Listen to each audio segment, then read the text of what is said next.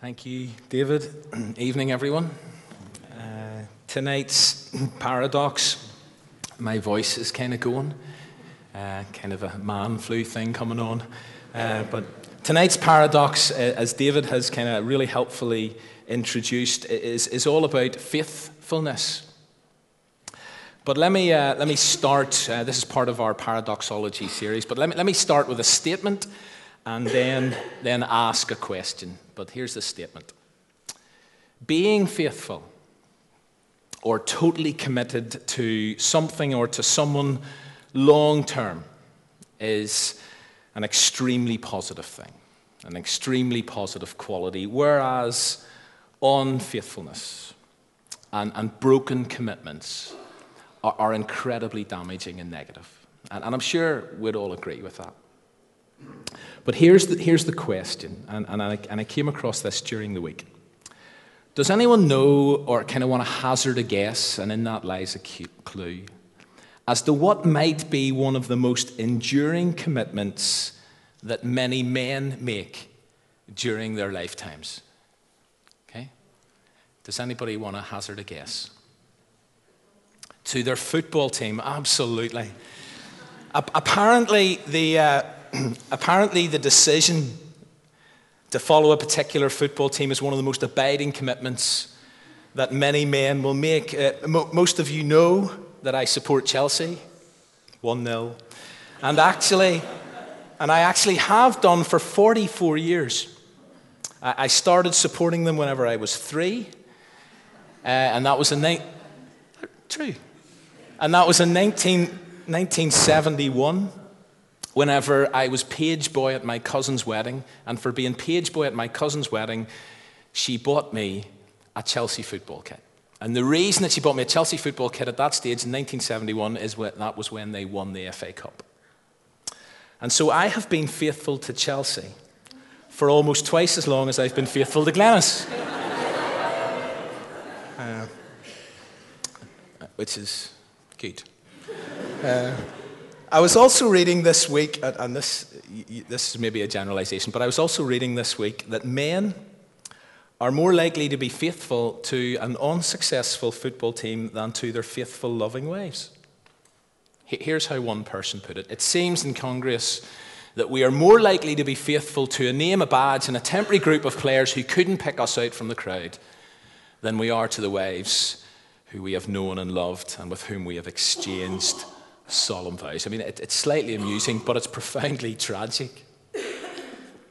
But as we think about faithfulness, and as we think about commitment, and as we think about God's faithfulness, and as we think about ours, I kind of want to stick with this idea and this picture of marriage.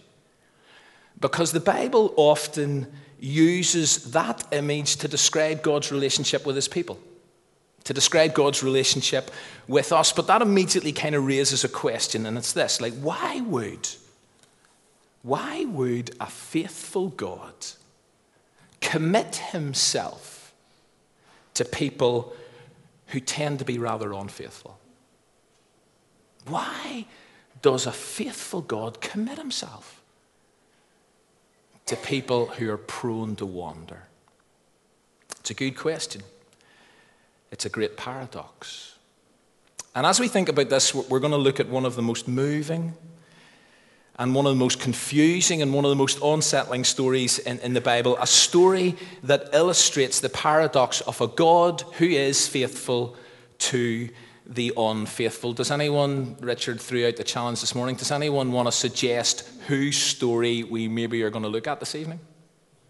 Hosea, brilliant. Uh, it's a story of Hosea, whose kind of short book is tucked away at the back of the Old Testament. If you do want to follow along with us, in the Pew Bibles, it's page 900 uh, in those red, red Bibles. Now, the thing, as you're looking that up, the thing for Hosea is this that, this particular paradox, it wasn't just an interesting dilemma to kind of try to get his head around. This became personal. This also became very public. Hosea was a prophet, he, he was one of God's spokesmen. And he, he was given a message to communicate to the people of Israel and specifically to the northern kingdom of Israel. This is about 700 years before Jesus.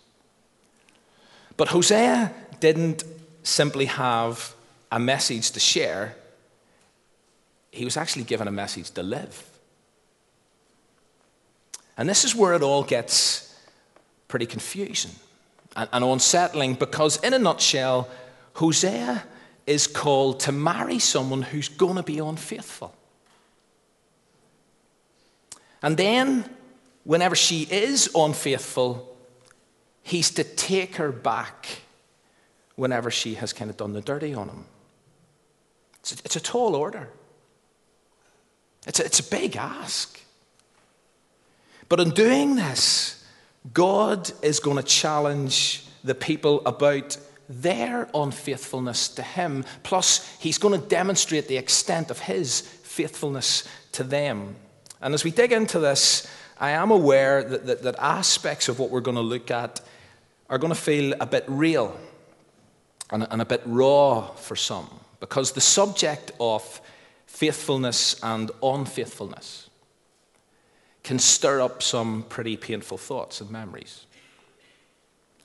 Because there will be some here, many here maybe, who have experienced betrayal, whether by a friend, or a colleague, or a parent, or a spouse. And when that happens, it hurts. It's like being stabbed in the back.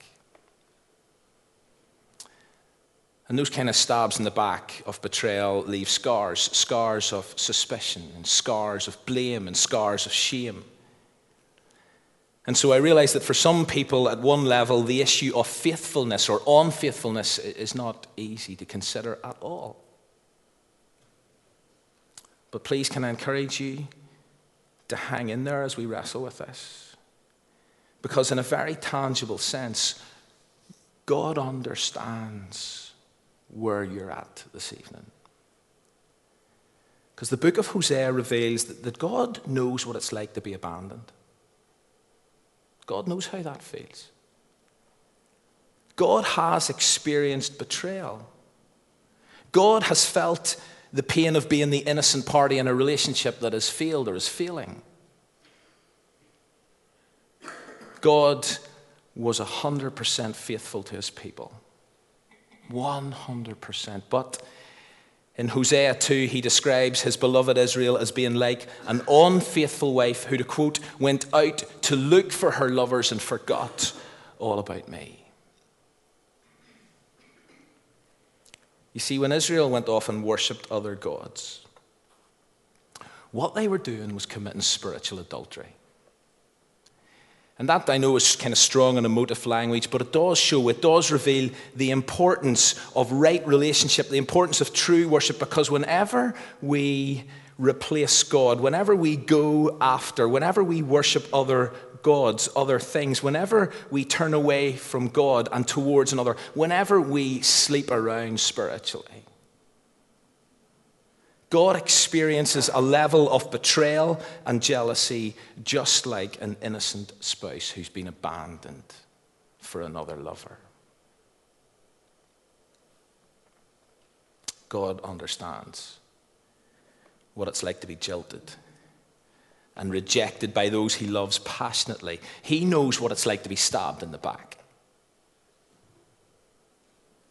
And therefore, if you're here tonight and unfaithfulness and betrayal is part of your story. It's part of your past, it's part of your present. Please know that in the midst of your pain, God empathizes. God empathizes. And as you read Hosea, and particularly chapter 2, you discover that God's explicit about the pain he feels. He's explicit about the anguish and the turmoil as a result of Israel's unfaithfulness to him. But let me come at this from another angle. Let me come at this from another side because what if, and the story of Hosea includes uh, these two edges, what if you are the person who has abandoned and betrayed someone? What if it's you? What if it's you that has betrayed God. Well, this story does communicate the terrible emotional impact our unfaithfulness can have on someone else. Doesn't shy away from it. But I don't say that, or I'm not introducing that to kind of heap guilt on anyone to create despair. I say that because although God does want us to feel the impact of our betrayal and our unfaithfulness, He also wants us to know the astonishing generosity of His offer of undeserved and unmerited reconciliation. There is a way back to God, no matter how deeply we have wounded both God and someone else. And that's grace. And we don't always get it, and we don't always understand it, and we don't even always like it, especially when we sense that grace is being shown to others. So let's look a little closer at this story. At this stage in, in the history, as I say, 700 years before Jesus, the people of Israel are, are in the promised land. But although they had heard a very clear warning from God listen, whenever you get into that land, don't copy the ways of the people who live there. Don't defile yourselves when you get there by worshipping their counterfeit and false gods. But even though God had been clear about that, the Israelites just went ahead and did exact, exactly that. But rather than ditch his people, because of their unfaithfulness, because of their spiritual adultery, rather than walk away from them, rather than chuck the Israelites out, God gives them another chance. And the way he does this is via Hosea, but, not just via his words. Instead, it's via his actions because God asks Hosea to become a walking visual aid. And so he's to go and marry a card carrying, promiscuous woman. Try, try to imagine how this must have felt. I want you to go and marry a promiscuous woman, Hosea probably a prostitute. That, that's certainly what the story implies. She's called Gomer. And I want you to have kids with her. Knowing that in all likelihood, she's going to be unfaithful to you, which is exactly what happens. And it's a shocking request. And just as an aside, there is a, message preached in some circles that becoming a Christian will make you happier and healthier and wealthier, etc. Well, as you read the Bible, you don't always get that. For Abraham, for Moses, for Job, for example, the call of God seemed to lead to a lot more hassle and complications. And here we find Hosea, a man of God, a prophet of God, a spokesman of God, called into a marriage that is going to be a complete nightmare. I'm not sure any of those characters would suggest that life with God's a guaranteed easy option. Well, if we go back to the story, Israel's been playing the field. Their affections, their worship, it's all over the place. And it's really important that we allow their story to speak into our lives because our affections and our worship are constantly courted by alternatives to God. Spiritual adultery is a persistent temptation and threat. Even secular authors understand the power of other gods in everyday life. L- listen to how one American novelist puts it. I came across this during the week. In the day to day trenches of adult life, there is no such thing as atheism. There is no such thing as not worshipping. Everybody worships. The only choice we get is what to worship. And an outstanding reason for choosing some sort of God to worship is that pretty much everything else you worship will eat you alive. Well, the Israelites have been seduced by other gods and, and they've caved in. And so God comes along and he says to Hosea, Hosea, I, want you to marry Gomer. And he does that, which is a strange command. But the key thing to note at this point in the story is Hosea's immediate obedience. He's faithful to God. Despite the bizarre nature of God's command and the personal sacrifice involved. And again, I don't want to go off on too big a tangent, but I was just thinking about this during the week. It strikes me that a lot of God's commands to us fall into a similar category. They are bizarre, they are nonsensical, and they cost us. And so, for example, love your enemies and bless those who curse you. Is that not bizarre? Is that not strange? Is that not incredibly costly? Forgive others when they sin against you. Humble yourself and consider others better than yourself. Is that not bizarre? Turn the other cheek. And we could go on and we could go on It seems to be characteristic of the commands of God. This is what it involves following Jesus. Commands and a call to live a whole other way. Well, Hosea receives this call and he marries Gomer and they have kids, but even the kids' names indicate that things are not going to go well. The first kid is named Jezreel, and we read in the text that he's named Jezreel after the scene of a major massacre. Second kid, Lo Ruhamah, which literally means, according to the text, what a name for a kid. It literally means not loved. Like he's going to have a few identity, or she's going to have a few identity problems. Lo Ammi. Name your third kid Lo Ammi, which translates again, according to the text, not my people. And you can imagine that people around, whenever, you know, whenever the announcement slide went up about the, the name that they've given their kid, people must have thought, Hosea has lost it. Krish Kandiah suggests that it would be like naming your three kids today faithless, hopeless, and joyless. And as you read on into chapter 3, you discover that, that Gomer does indeed commit adultery, and in a sense, there's no surprise. But not, not only does she commit adultery, it seems that she gets herself into some kind of, and there's, there's different perspectives in this, but it seems that she gets herself into some kind of financial difficulties. And so, what is Hosea's response to his unfaithful wife? He could have pressed charges because a married woman who commits adultery was deemed guilty in the eyes of the law. But you know what Hosea does? He pays up, he bails her out.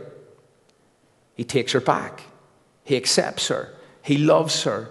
He remains faithful to the blatantly unfaithful.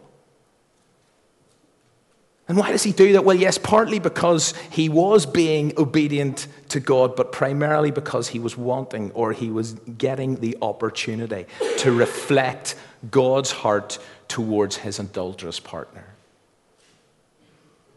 He was able to visually live out how God was going to deal with Israel, buying you back, welcoming you home, accepting you, and being faithful to you, even though you've been blatantly unfaithful to me. And this must have been hard on Hosea, but again, try, try to imagine what this must have been like for this man. And as I say, what must have made it even harder was the fact that it was, it was being played out in full public view. Hosea's dirty linen was being washed in front of everyone. Why? To help everyone grasp how God feels about their spiritual idolatry. Hosea was willing to take Gomer back, and God was, and God is willing to take people back whenever they wander. But, but people must have looked on at Hosea's situation and they must have wondered, like, what were you at, Hosea? Why were you even associating with a promiscuous woman like that? Never mind marrying her. Surely you could have done better, Hosea. But you know, if they thought that, then maybe that was the point. Maybe they were starting to get it because they could also ask God the exact same question. Like, why did God pick such a lousy nation to be his people? Why did God choose them given their propensity to wander and mess up? Why, God? You could have done so much better. And as you read the Old Testament, you discover that God often enters into relationship with those who aren't always faithful to Him. And it begs the question God, you jinxed? Are you unwise or are you, are you a poor judge of character when it comes to choosing partners? Or is there something more going on? Something deeper? Let me read Deuteronomy 7 7 to 9. The Lord did not set his affection on you and choose you because you were more numerous than other peoples, for you were the fewest of all peoples. But it was because the Lord loved you. It's because the Lord loved you and kept the oath he swore to your ancestors that he brought you out with a mighty hand and he redeemed you from the land of slavery, from the power of the king, the Pharaoh king of Egypt. Know therefore that, your, that the Lord your God is God. He is the faithful God, keeping his covenant of love to a thousand generations of those who love him and keep his commandments. Do you know there was nothing about Israel that warranted or deserved to be loved by God? Absolutely nothing. And God knew they were going to let him down, but you know something? He chose them anyway, and He loved them because He loved them. They were flawed, they were fickle, but they were loved. And God was faithful. And via Hosea's and Gomer's story, God was wanting to make that clear to the people of Israel at this time in their history. And God wants to make it clear to us. And if you're here tonight and, and you recognized or you recognize that you have wandered or you are wandering, that, that you have become compromised in your relationship with God. That there are other lovers who, who are soliciting your affection and your attention. Then please know that God, like Hosea, remains faithful to you, even when you're unfaithful to Him even when you're unfaithful to Him. And like Hosea, God invites you back. He invites you home. Listen to these moving words of God from Hosea chapter 11. When Israel was a child, I, loved him. And out of Egypt I called my son. But the more they were called, get this, the more they were called, the more they went away from me. And they sacrificed to the Baals and they burned incense to images. But you know, it was I who taught Ephraim to walk. It was me who took him by the arms, but they did not realize it was I who healed them. And I led them, and I led them with cords of human kindness. I led them, it says here, God says here, with ties of love. Even though they kept walking away from me, even though they kept being unfaithful to me, I held them. I led them with ties of love. To them, I was like the one who lifts a little child. See, God was totally committed to his people, right from the word go. And whenever his people fell down, he was there to pick them up. And in Hosea, we see this picture of a God who loves his people passionately, a God who calls out to them again and again, please come home, please put things right, please reconnect, please re-establish relationship with me. Return, O Israel. This is what God says. Return, Israel, to the Lord your God. Your sins have been your downfall and say to him, Forgive all our sins, receive us graciously. We will never say again, Our gods, to what we have in our hands. For in you the fatherless find compassion. And the challenge, and our challenge is this this evening. Will we return to relationship whenever we wander, whenever we are unfaithful? Because as Dave prayed at the very beginning, I will guarantee you that many of us could, could echo that prayer of saying, God, please forgive me for those times this week where I've been unfaithful to you. And the question is, as we sit here this evening, are we going to return into those open arms? Are we going to seek that forgiveness? Are we going to come before God? Are we going to fall before God and say, God, I do get it wrong. I do wander. I do sleep around, spiritually speaking. I do give my affection in all sorts of other directions. You're not number one. I don't love you with all my heart, soul, strength, and mind. I long to, I want to, but there's so many times I don't. And yet, God, you remain faithful to me. And you invite me home. And the tragedy for Israel, at least at this point in their history, is this that despite God's long suffering faithfulness, Despite his wide open arms, his call was ignored. And so eventually, as we all know, the Israelites get ejected from the promised land and they get taken into exile. You see, God's patience, and we saw this in the Joshua paradox, God's patience is incredibly long. Incredibly long. But if people are sufficiently determined to do their own thing, if they, if they are determined to sleep around, if they are determined to ignore him, then we've got to accept that there's going to come a point in time when we're going to be left to face the consequences. Because you see, God's faithfulness to us includes being faithful to our freedom of choice. If we want to live without God, if we want to live out of relationship with God, then we will. God tried every way he could to show the Israelites what they were doing to, what they were doing to him.